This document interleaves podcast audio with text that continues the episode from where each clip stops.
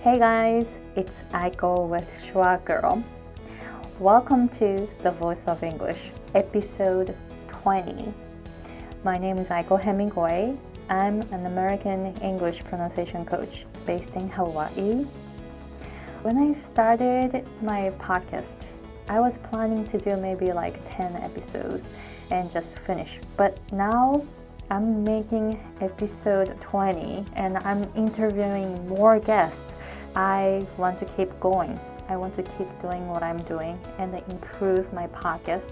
So thank you very much for sending me great messages, feedback about this podcast. A lot of people tell me like, "Hey, Aiko, your English is really good. Like when you came to the States, your English was already good. You know, I went through a lot of difficult times in the US because of my thick Japanese accent. So my English was like this. Uh, hello, um, I'm Aiko from Japan. Like something like that. I can't I can't really do Japanese accent anymore, but um, my accent was like really typical, like so-called Japanese accent. And course, I made so many mistakes in terms of pronunciation and you know phrases that I used. So you know, if you're going through a hard time and thinking that your pronunciation is not gonna improve, no, it, it's gonna improve you know, I have a lot of Japanese friends in the US who speak beautiful, very good English, and they grew up in Japan. So you can be one of them. So just keep working and let me know how it goes. If you are listening to this podcast for the first time, thank you very much for finding it just shoot me a message. Just give me a message saying where you found me. If you are a regular listener, thank you very much for supporting this podcast. This season 2 is a bit different from season 1. This season 2, I will focus on more about communication and overcoming cultural differences in each episode, I bring a guest and he or she will give us tips and points of how we can become better communicators in English. And I just said us because it's including me because I speak English as a second language. We all learn from our guests. If you like this episode, please share it with other English learners. And if you like what I do. Please support me financially on patreon.com. My page is patreon.com slash schwagirl. P-A-T-R-E-O-N dot com slash S-C-H-W-A-G-I-R-L. If you have questions regarding English learning and especially pronunciation, or if you'd like to become a guest on my show, visit schwagirl.com and contact me through that website. schwagirl.com is spelled S C H W A G I R L dot com. Alright, so let's move on to today's interview. I interviewed Erin. Erin currently is an assistant language teacher, also known as ALT, in elementary and junior high schools in Japan. She plans lessons to instruct proper English pronunciation and grammar through fun and interesting activities that promote communication. In addition to ALT work, she aims to reach Japanese English learners together with her husband, Peta, through their English blog, peta80.com. She creates sentences using colloquial English and makes recordings for learners to hear the target phrase in use. Her goal is to show that learning a language doesn't have to be boring and monotonous process. It can be fun and enlightening too. In addition to teaching English, she finds introducing cultural differences to be an important aspect of her lessons. This coming April 2019, she will be transitioning from her ALT position to a private English instructor. So enjoy the conversation with Erin.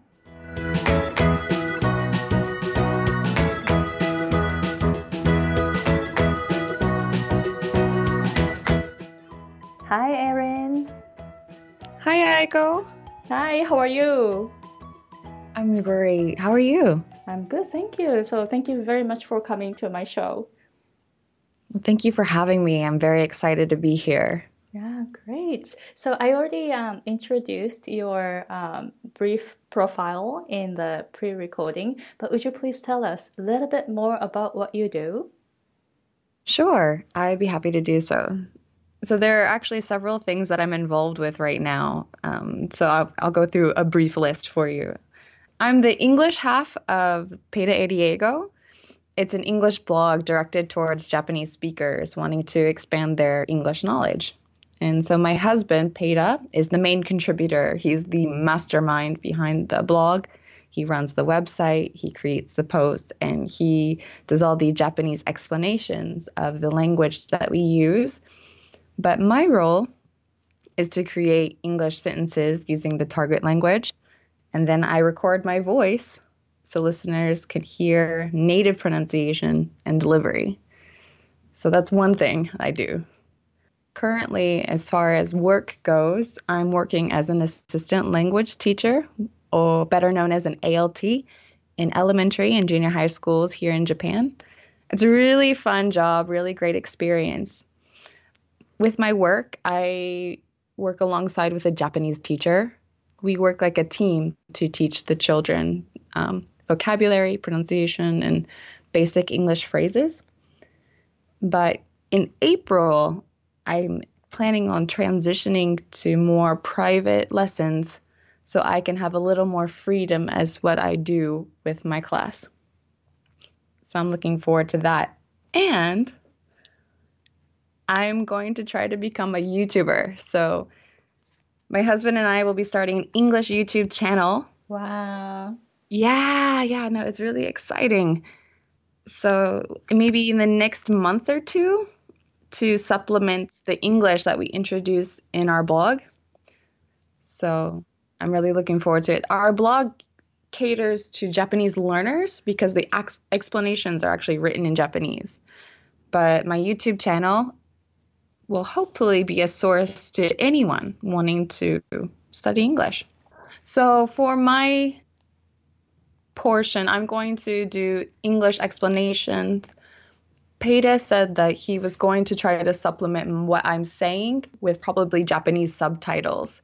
So it'll still probably mostly cater to our Japanese audience, but anyone can click on it and probably still get a little something out of the lesson we were going through a poll on our Twitter page, um, what we should call our YouTube name. So Peita e Diego is strictly Japanese name. So eigo is the Japanese word for English, of course. So if someone was wanting to study English, they might not necessarily think to search eigo.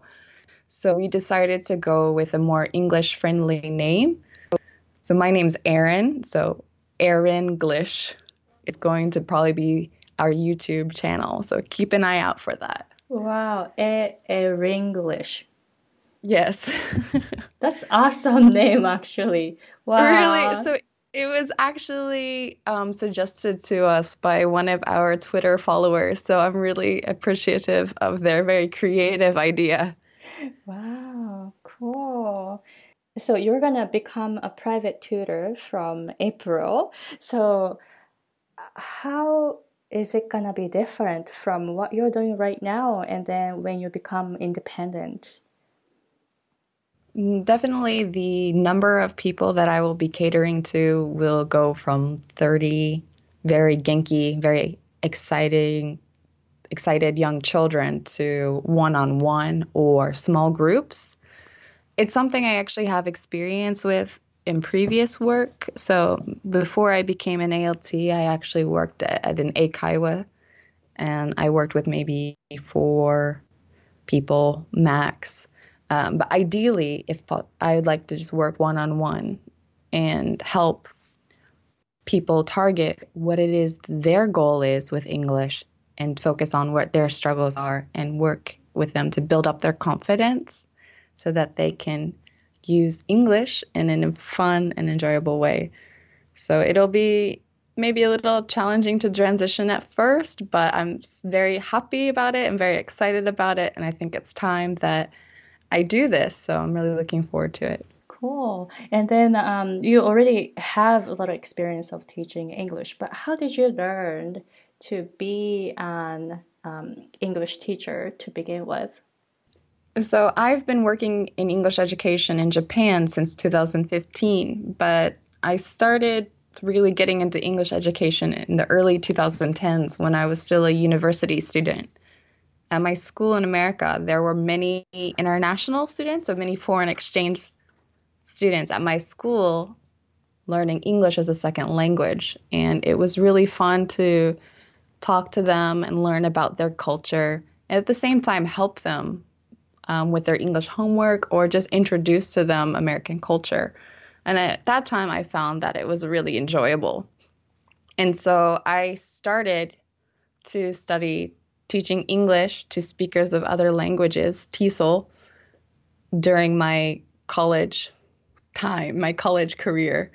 And that was really good for me. And after I graduated, I started to apply those things. So I actually started as a tutor of sorts and then I decided to finally come back to Japan and I started to work in my Eikaiwa. My Eikaiwa gave us some training on how they teach their materials.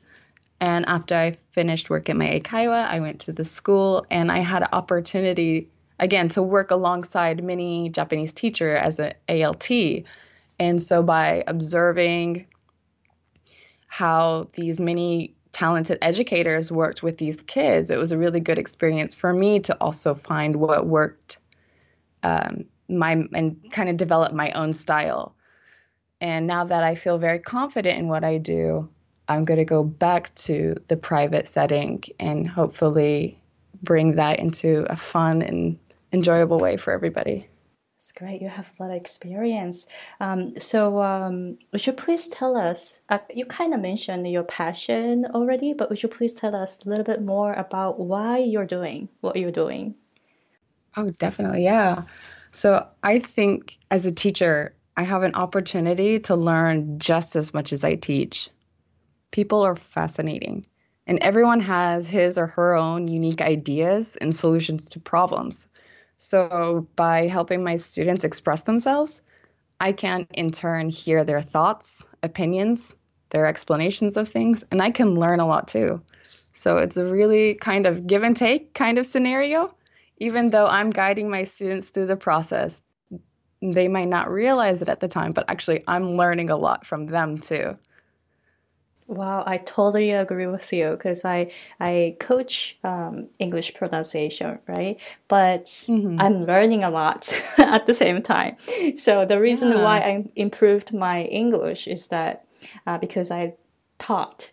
So I totally get like your your you know passion, like yeah. teach and learn. So that's a really good mindset right there.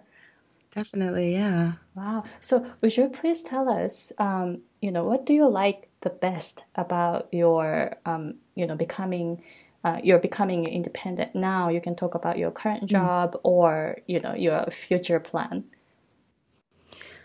So, I think um, now that I've kind of become really confident in what I do, I'm in transitioning over to reach a bigger audience on YouTube is something I'm really going to look forward to. Of course, teaching independently, privately, one on one, or in small groups.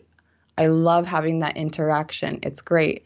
But as I transition to also start YouTube, it's something I'm very nervous about, but also excited about because it's a great platform to learn many things. And I hope that I can use my influence to eh, help at least one person have a better understanding of English. Wow. So I'm very excited. Yeah. Yeah, cool. So would you please share like how you usually teach? Like um, you know, so that listeners have will have better understanding of your style. Definitely. So my style is to move from input to output. So first, I usually introduce the target vocabulary or phrases that we're going to be focusing on in our lesson. And it's important, I think, to also give context to how the language is used, usually by doing a demo conversation. So, a lot of times, that's kind of what I do now in the blog. I give an example of how the language is used to give you context when the situation is.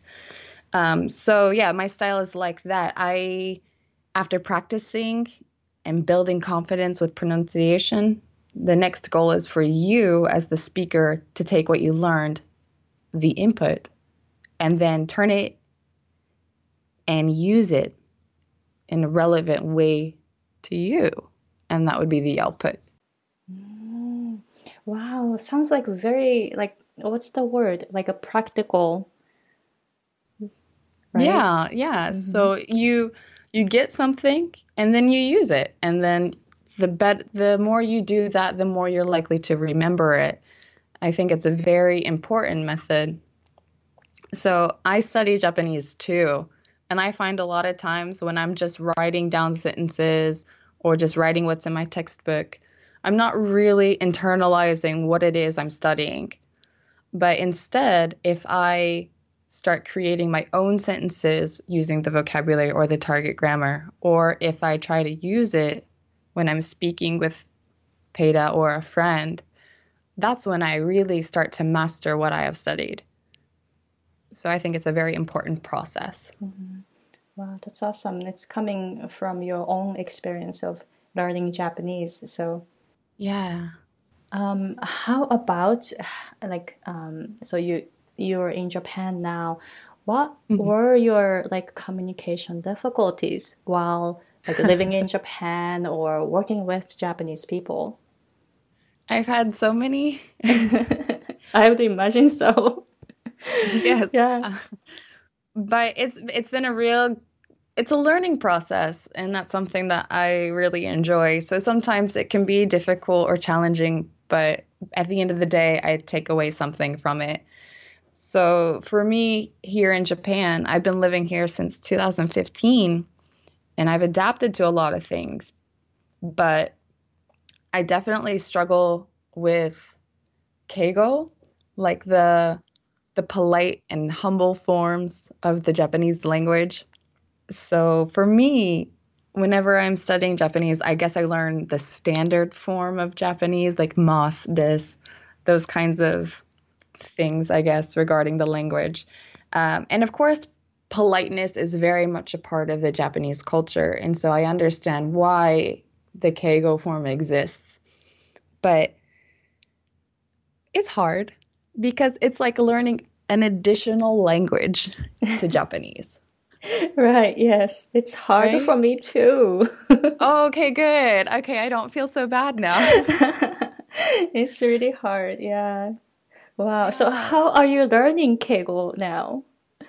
So, I mean, there there are practical experiences. So, anytime I go out shopping or go into a store, anytime there's a business transaction, usually the staff member is using very polite language, and just by con- just being exposed to it over a period of time, I start to pick up a little bit, just pick up on it time um, each time.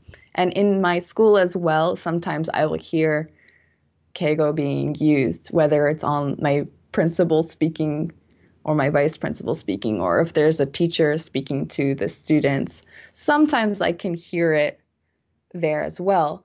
I tried to study it with a textbook a little bit, and that just I failed miserably. But it was good again to have that exposure.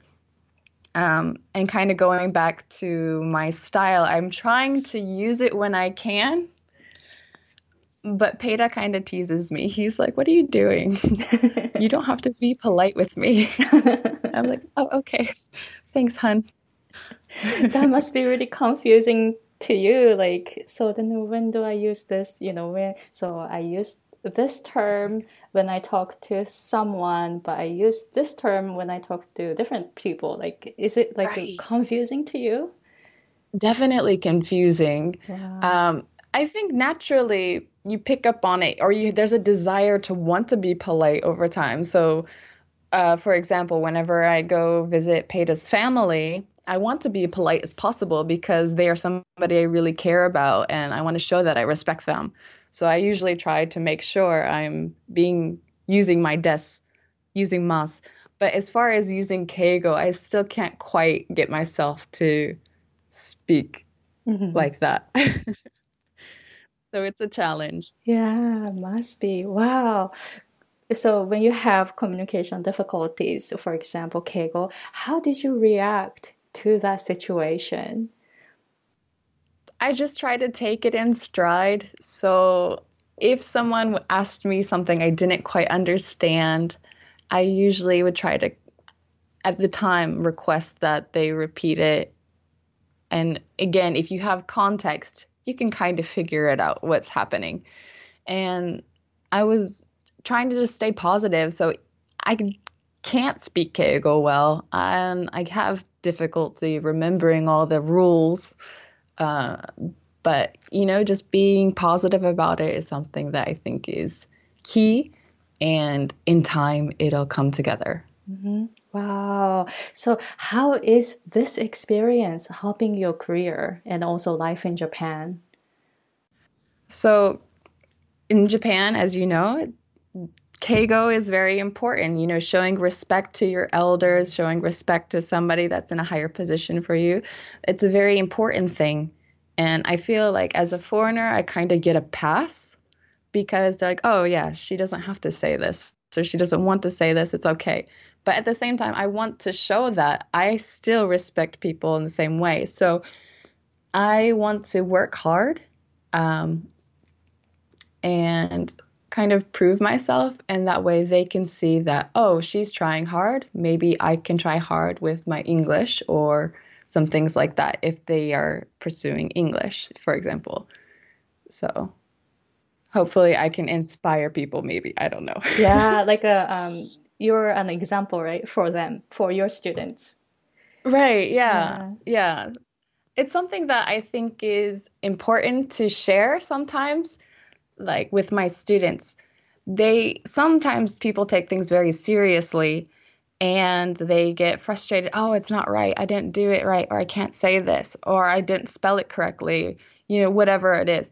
But I try to reassure my students, say, hey, I was studying Japanese, or even when I was studying English, I couldn't spell to save my life. So, like, I try to reassure them, like, oh, I often made a mistake with this too. So don't worry about it and just keep trying. And that's all that matters. So, like, Japanese people, I mean, I, I do too, but take something too seriously, right? Right. And then we don't have to worry about it too much. But, like, for me, when I started um, studying English, I wanted to make sure that my, you know, the grammar is correct you know what I'm mm-hmm. saying? So I was like taking it too seriously. So do you have any um, suggestions for those people who, you know, take it too seriously? Oh, yeah, definitely. I think just keep it light. Don't be afraid of making mistakes. So people learn more from making mistakes than they do from always doing things correctly. And if you make a mistake, just laugh it off. Now you know what to do next time. Yeah, so I actually kind of have a funny story. Yeah, sure. Relating that. Uh-huh. Is that okay? Yes, okay. please. so I I study Japanese. I really love studying Japanese. Um, but I'm not perfect by any means. Far from it. And the Japanese language makes a lot of use of onomatopoeia Mm, so yeah, and it's something that I've you pick up again, you pick up things over time, but there's just so many of them that I don't always hear or don't always know. And so I, I often make mistakes regarding the onomatopoeia. So here in Japan now, it's winter, it's really cold, especially in the morning. And I'm really bad about getting up and getting going, like leaving my warm bed to get up and get my day started. So a few weeks ago, Peta was um, trying to encourage me. He's like, "Hun, you got to get up. You got to get going. You're not to have time if you don't get up now." And I basically, I told him in Japanese. I said, "I can't. I'm shivering." At least that was what I intended to tell him. Mm-hmm. So the onomatopoeia for shiver in Japanese is buruburu. So I wanted to say karada ga buruburu shiteru, but instead of buruburu, I said a different onomatopoeia. I said I said buri buri. I think I saw that See? posting. Sorry, yeah. I laughed. Sorry, it was it was so cute. See, exactly. So you know exactly where I'm coming from. So, well, just in case anyone doesn't know, so the sound for buri buri is the sound basically of toilet water splashing. if you have, for example, a stomach ache. So, uh, it was yeah, it's not a pleasant sound so at the time, so Peta laughed and he explained it to me. And when he explained it to me, I laughed too. So now, in addition to knowing the correct buruburu, mm-hmm. I also learned a new word, buruburi. and so, yeah, mistakes are great learning opportunities. So don't be afraid of making them. I guess this is what I want to say. Wow. Your your your example is awesome because you just you just said that like you not only you learned a new term, but you also learned something else, right? And then by making mistakes like this, I really like to make mistakes because I will never forget. Yes. you will remember it forever because it was funny.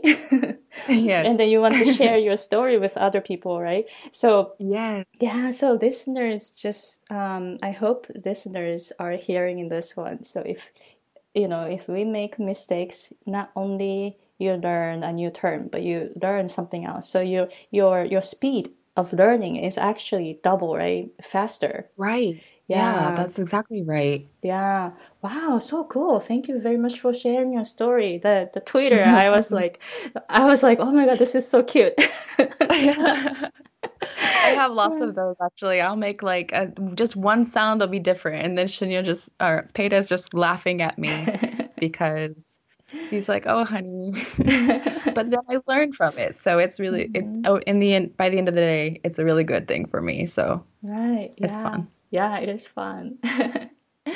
oh, all right. So, how about have you experienced like a culture shock while you're in Japan working with Japanese people? Yeah, uh, for sure. So, something that I kind of encountered over my time being here in Japan. It will, first of all, culture shock is inevitable. I feel wherever you go or whoever you work with.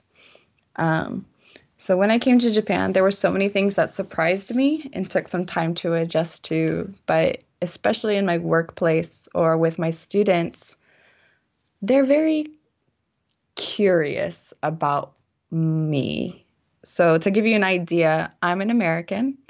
I am I'm fair skinned. I have blondish brown hair. I have blue eyes so especially when I meet some of my students for the first time, many of them would ask me like questions like do you dye your hair?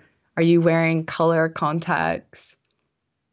Oh, and they had a hard time believing that I was naturally like the way I am. I guess since, you know, Japanese have dark hair and dark eyes. I actually have a high nose bridge so one student even told me that my nose looked like Mount Fuji.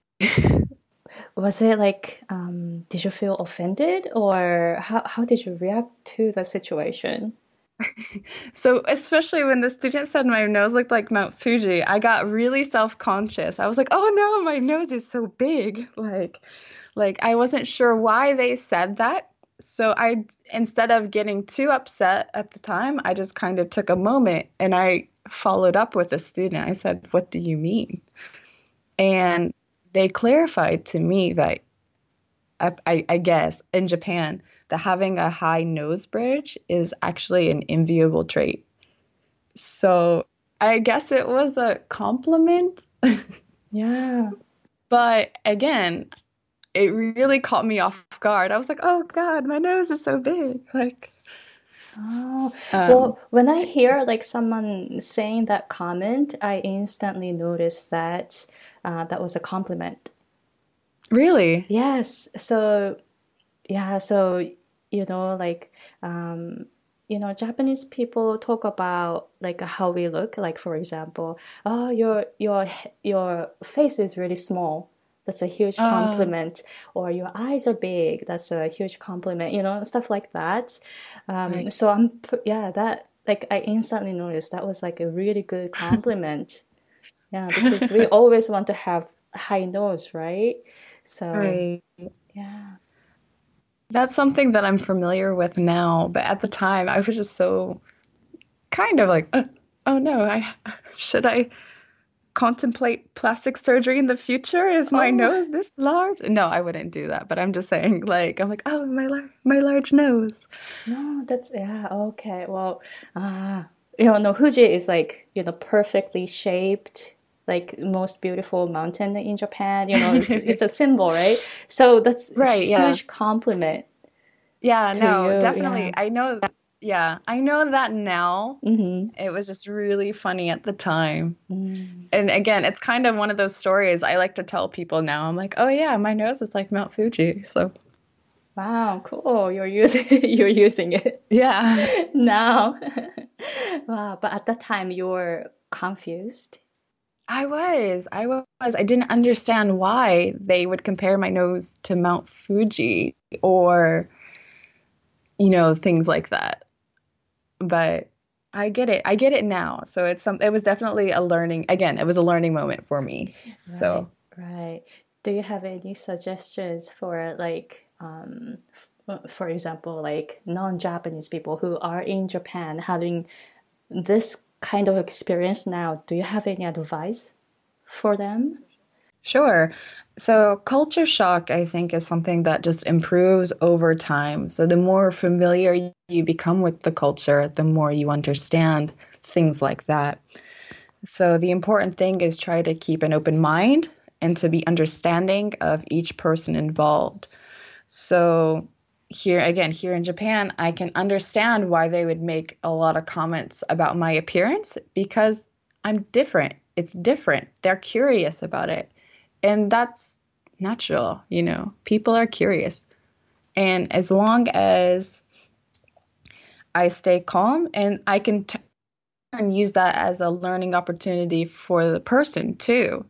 So some of these questions are oftentimes most of these questions come from children at my school and so i use that as an opportunity to tell them hey this is this i'm different naturally. You know people around the world are all different shapes and sizes and that's beautiful. So it's a learning opportunity for them. Or if sometimes i hear an inappropriate question like how much do you weigh? for example or things like that, I can take them I can take them aside and just be like, "Hey, this is not really an appropriate question to ask." So it's it's a learning opportunity both ways. I think I can learn from the kinds of questions they're asking me what is important in the culture I live in. But in turn, I could also tell them something new, and hopefully they can learn from that experience as well. So the most important thing for culture shock is just to be patient and understanding. And again, um, in time, it'll get better. Wow, thank you. How about do you have any suggestion for, for example, maybe Japanese or Korean or even Chinese um, mm. coming to the US? And then do you have like mm. any advice for them, like to be careful in the US? I think it's important to always be outgoing and to talk as much as possible, especially if you're learning English. But some things or some questions that you want to kind of avoid would be anything regarding weight. Um, avoid questions about appearance sometimes. You know, it's if you know someone for a while and you're on good terms with someone, then you could ask them, "Oh, do you dye your hair?" But like if you're just like meeting someone for the first time, they're like, "Oh, is that your real hair?" Like that's kind of it can be a little offsetting and a little even rude sometimes. So just be considerate of your curiosity and consider the situation, how well you know someone before you ask them too many personal questions. I actually had an experience just the other day where I was approached by a girl and she asked me if I was American. So she was very, very bold and excited to talk with me. And I was happy that somebody wanted to try using English here. And after she confirmed I was American, instead of asking things like my name or where in America I was from or how long I've been in Japan, you know, some things like that, she immediately asked me if I had a boyfriend. And not that it's a bad question. People, again, people are curious. It's not a bad question to ask, but she didn't know my name and immediately wanted to know my relationship status. So that kind of came off as a bit awkward. So my thing it would be that when you're in America or you're in an English speaking country, it's good to want to know people, talk to them as much as possible, but try to avoid really I guess personal questions or too soon or those kinds of questions that might not necessarily be appropriate at the time. So just try to be careful with questions, I guess would be my advice. Mm-hmm. Wow, thank you. Um, how about like um, like what do you do for a living? Mm-hmm. Kind of question is okay. You think?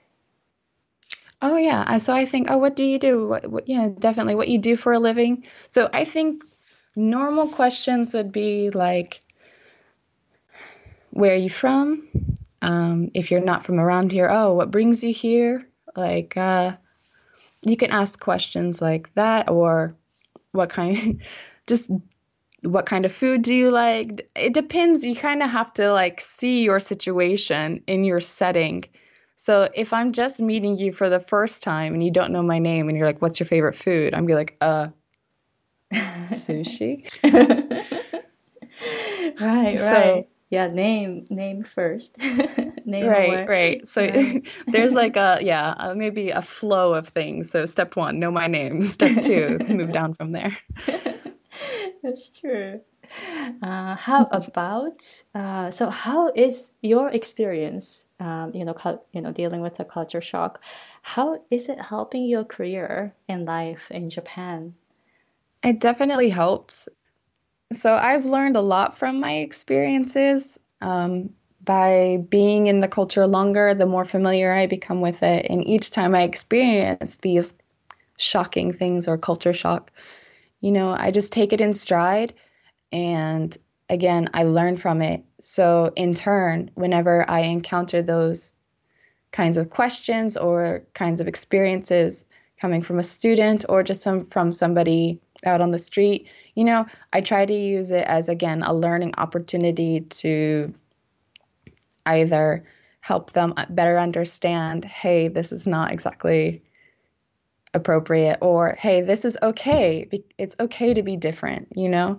So, again, it's something that as an educator, I hope to educate not just in English or not just in culture, but, you know, just to be, I guess, respectable individuals. so, hopefully that's something that I can do well in the future from now, um, you know, up until now and then continuing on forward. So that's something that has helped me a lot, I think, mm-hmm. in my mm-hmm. time here. Wow. Wow. Thank you. That was like really strong message. thank yeah. you. Yeah, we we all want to get along, right, in the world. So Right. Yeah. Yeah. Wow, that's awesome. How about what do you wish that you'd know um, when you began your career? Um, when I began my career, I guess I wanted to know, or now that I now I know, there's no one right or wrong way to learn a language.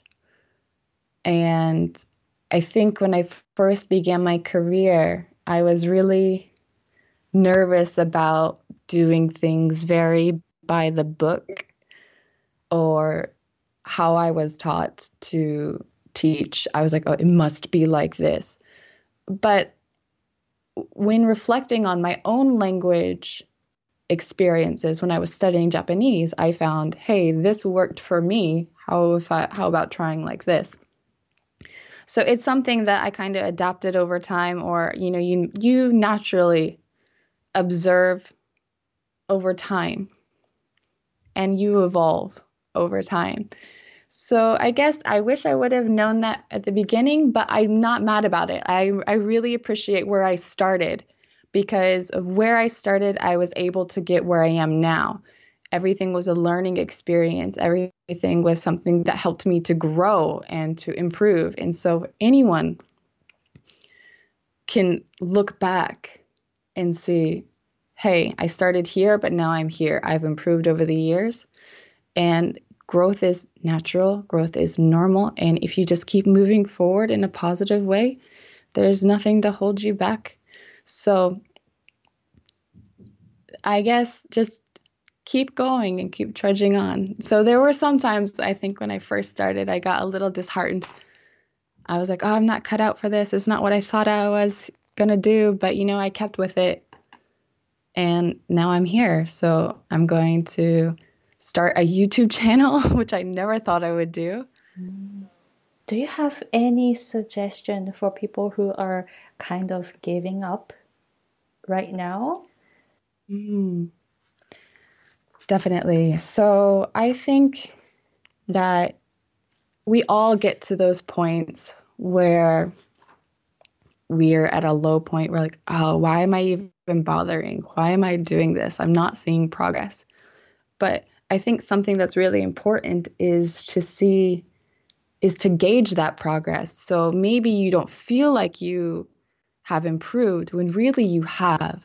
So try to have something like a test score or uh, for example in japan they have the jlpt which is the japanese language proficiency test. Or maybe for you as english or for anyone that's studying english you have the toeic or the toefl um, so i think it's important to kind of set these challenges for you to gauge yourself. So at maybe six months ago, I had this score when I studied this. But three months later, I had this score, you know, or it's not even a matter of scores it, per se, it's a matter of what you're able to do, really. So the important thing is if you think about quitting, don't give up on yourself. You can do a lot more than you think. And if you just keep moving forward, you can achieve so much more than if you were to stop right now. Yeah, I think it's really important to recognize your own improvement, right? Otherwise, you'll be like discouraged. Right, yeah. yeah. Um, so, how and where listeners can find you if they want to connect with you? For sure. Listeners can connect with Peta and I at Peta, P E T A dash 80 ERI dot com. Um, that is our English blog. We are also active on Facebook and Twitter. But if you do a quick Google search of Peta Eri Eigo, you should be able to connect with us on any of those platforms. And keep an eye out for Eringlish because that's going to be coming out in the next month or two. So if you follow us on Twitter, follow us on Facebook, follow our blog, uh, you'll be able to contact us um, no problem. So just check us out. We would love to have you. Mm-hmm. Great. So it's Erin English is E R I N G L I S H. Is that right? That's right. That's right. Eringlish. Mm.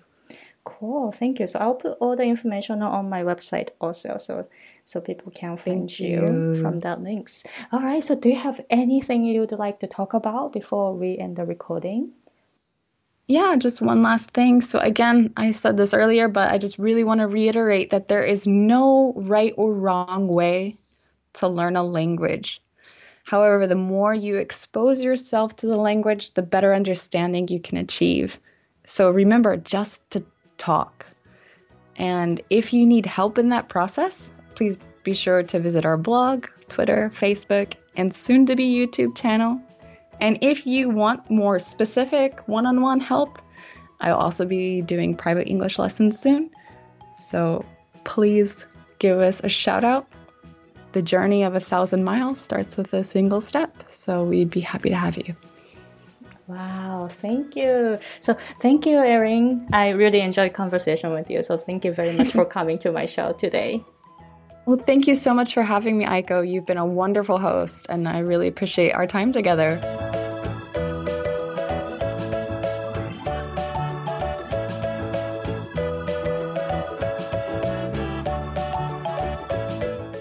So that was the conversation with Erin. How was it? If you'd like to learn English from her, I'm gonna put links on my website www.schwagirl.com so you can connect with Erin and Peta. If you have any questions about English learning or pronunciation, or if you'd like to become a guest on my show, please visit www.schwagirl.com and contact me through that website. Alright, so this is the end of episode 20 of The Voice of English. In episode 21, I have a guest from California, so don't miss out the next episode. Talk to you guys later. Bye!